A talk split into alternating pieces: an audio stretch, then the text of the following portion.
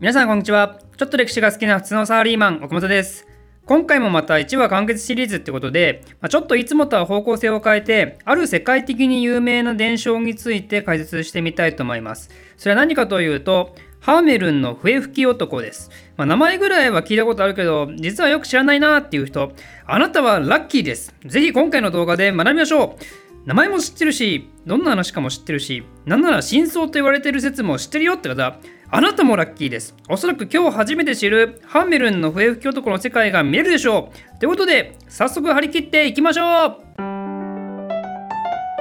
まず最初にですね、ハーメルンの笛吹き男の話をよく知らないよっていう方に向けて説明しますが、これはどういう話かというと、それを一躍有名にしたグリム兄弟が残した記録をベースに説明すると、時は1284年、場所は北西ドイツの町ハーメルン。ある日怪しげな男が突然この町を訪れて町中のネズミの駆除をしてやろうと言ったんですねで住民たちは怪しみながらも本当にネズミ駆除ができれば報酬を支払うことを約束すると男は突然笛を吹き出してでその音を聞いたネズミたちがわーっと突然集まってきてそんで男がそのまま歩き出すとネズミもわーっとついてきてそんで男はそのまま川へと入ってネズミたちも川に入ってしまってそしてネズミたちは溺死してしまったと。約束通り男はネズミを駆除したんですけど、でも住民たちは報酬を支払うのがやっぱり嫌になってしまって、出てけこの悪魔って言って、なんと男のことを追い出してしまいます。すると後日、6月26日のヨハネとパウロのお祭りの日にこの男が再びやってきて、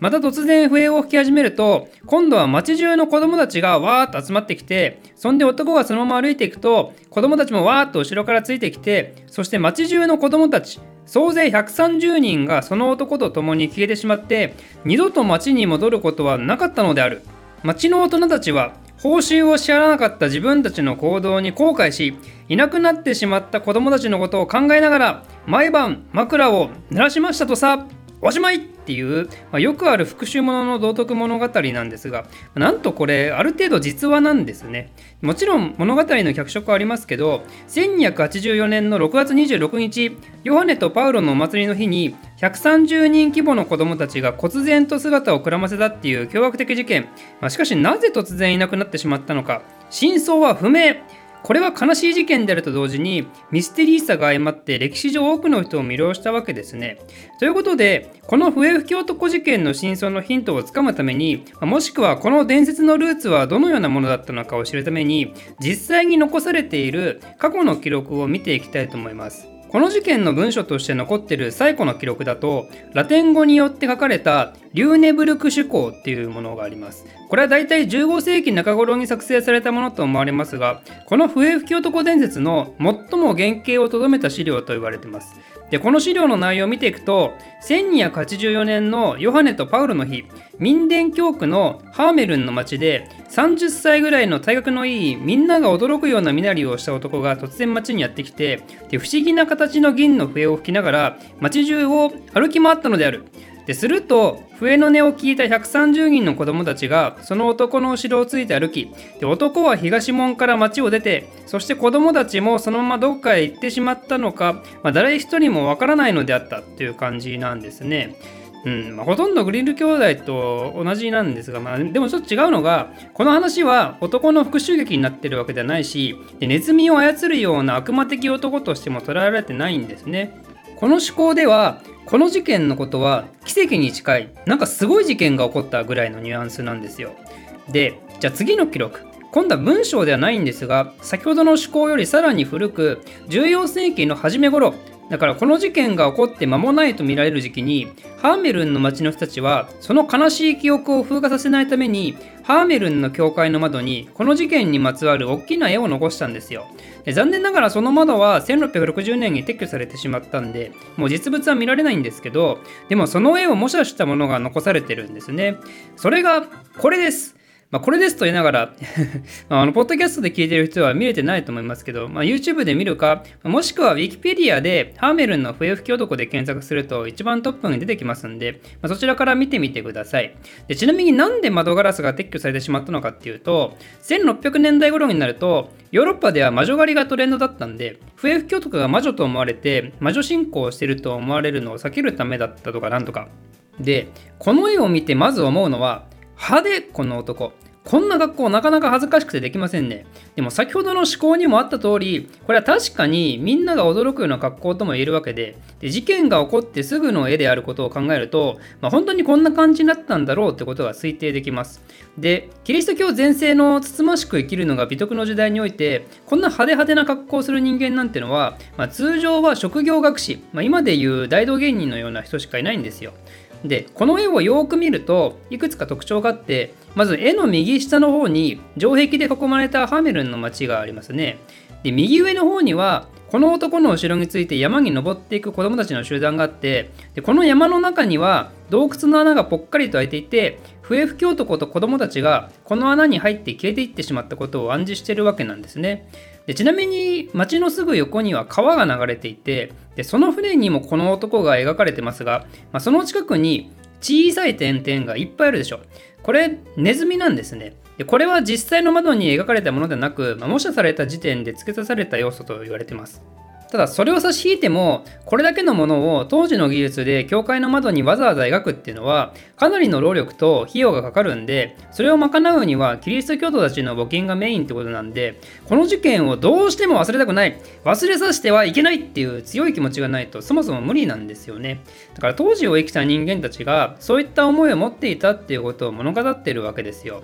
それほどまでの悲劇が実際に起こったってことなんですよね。まあ、でも普通に考えたらそんな130人もの子供たちをマインドコントロールするなんて不可能ですよね。だからこの事件には伝えられているようなストーリーとは違う何か別の真相があるのではないかってことで、まあ、これまで多くの研究のもと様々な説が出ているってことなんですよ。で真相は最初に言った通り定かではないんですが一番主流の説として挙げられているのが笛吹き男は移民請負人であるっていう説。13世紀頃のドイツって東方移民っていうのが非常にポピュラーで農業生産力の向上などによる人口増加によってドイツ人の領土をどんどん東側に拡大していきましょうっていう動きがあったんですよ。スラブ人の居住地域に進出をしてドイツ化を推し進めてでそれを担ったのが東方移民って呼ばれる人たち。だから消えた130人の子供たちは移民請負人に連れてかれて東方に強制移住させられたのだっていう説ですね。でこの説は今では一番有力なものとして語られてますけど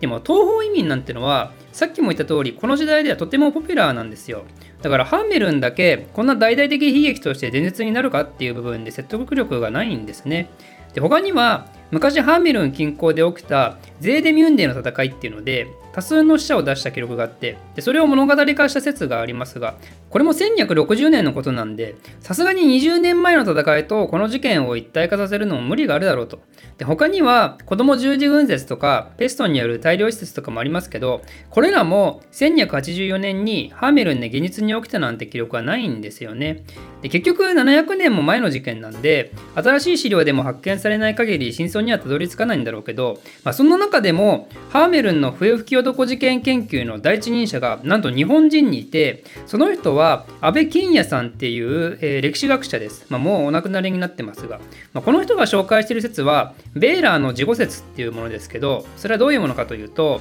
ハーメルン近郊の山、先ほどの絵の山ですね。この山ではゲルマン時代の儀式跡地みたいなのがあって夏の祭りの時期になるとここで火が焚かれていたんですね。でヨハネとパウロのお祭りの日にテンションが上がりまくっていた子供たち、まあ、キリスト教徒たちにとってお祭りの日っていうのは大変娯楽性があって人生最大の楽しみですからね、まあ、ここら辺の話は宗教科学シリーズの特別編見てもらいたいんですけど、まあ、とりあえずその祭りで子供たちはトランス的大興奮状態であったと。まあ、実際さまざまな記録で中世ヨーロッパでは祭りの日に子どもたちが手に負えないぐらいの大興奮状態になる様子は描かれてるみたいで、まあ、そういうのもあったんでしょうと、まあ、そこの追記は一旦しないで続きを見ていくとそんな病的にテンション上がってる子どもたちを見て調子の良い大道芸になった兄ちゃんがおーいお前らみんなで山の日見に行こうぜ。ってそそのかしてでそんで興奮した子供たちが道中に崖から落ちて下の沼地に転落してしまったのである。当時の子供たちが祭りの日になるとトランス状態になってしまうことを考えるとあながち間違いではないやもしれぬっていう説。うん。本当かな？実はですね、その沼地っていうのは先ほどの絵にも描かれていて、ハンメルンの町の左上の方になんか鹿みたいなのがたむろしてるとこあるでしょ。これね、あの沼にはまって抜け出せない鹿なんですね。なんでおそらくハーメルンの町の近くには底なし沼っぽい、えのがあってで実際には子供たちは山の洞窟に消えていったんじゃなくてこの沼の中に集団的事故でみんな落ちて沈んでしまってでそして死体が見つかることもなかったっていう話なんですね。うん。皆さんどの説を信じますか？ところでこの笛吹き男。これだけだとただの動画過ぎたお調子者ってことになりますけどグリム兄弟の話では怪しげな魔術を使う悪魔的男みたいな扱いでしたよね。いつから物語がそう変遷していったのかっていうとこれは16世紀頃となります。その頃記されたツインメルン伯爵の家族年代記にもこの話が載ってるんですけどこの年代記ではよく知られてる話同様にネズミ捕り男が町にやってきてで結末も報酬を与えなかったことから復讐話になってるんですね。この時代実はネズミ捕り男っていうのは確かに職業としてあったみたいでヨーロッパで森が開墾されていってネズミの天敵であるキツネの数が減少してくるとネズミたちが増えて町にいっぱい入ってきて困っているっていう事象は、まあ、確かに起きてたんですね。でそれが結局ペストの流行にもつながるわけではあるんですけど、まあ、世の中ニーズが現れれればビジネスが生まれるってことで、まあ、そういうネズミを退治する専門職みたいなのが登場するわけですよ。ただ基本的にこういうのは当時の価値観で職業的にかなり下に見られるわけで普段何をしてるかわからないような不老者が仕事と称してネズミを取るみたいなね、まあ、どうもそういう感じだったらしいんですよ。なんでネズミ取りっていう職業は怪しさ満点であるっていう認識がもともとあったんですね。そんで16世紀ぐらいになってくると西洋では悪魔と魔術による恐れと関心がピークになるんですよ。なんでかっていうと16世紀に何が起こるのかっていうとこれ宗教改革なんですね。つまり伝統的カトリック思想に歪みが生じていて安定していたキリスト教世界観がとても不安定なものとして感じられるようになったと。でそうなると今までキリスト教によって否定されていた悪魔や魔術信仰が再燃すると考えられてで人々が今まで以上に恐怖と関心を持ち出していたんですね。なんで何か嫌なことが起きたら悪魔のせいにすることが多くなってそういうネズミ捕りって不気味だからあいつら悪魔なんじゃねってなってでハーメルンの冬木事件って不気味だからあれ悪魔のせいなんじゃねってなってネズミ捕りとハーメルンの冬吹き男事件が悪魔を媒体にして一体化してで今ある形に落ち着いたっていう、まあ、そういう物語の変遷事情がどうもあるみたいです。ということで、今回はいつもと違ってちょっとファンタジー味のあふれる話となりましたが、まあ、少しでも興味を持った方は、ぜひハーメルン博物館に赴いて、当時の事件の様子に思いを馳せてみてください。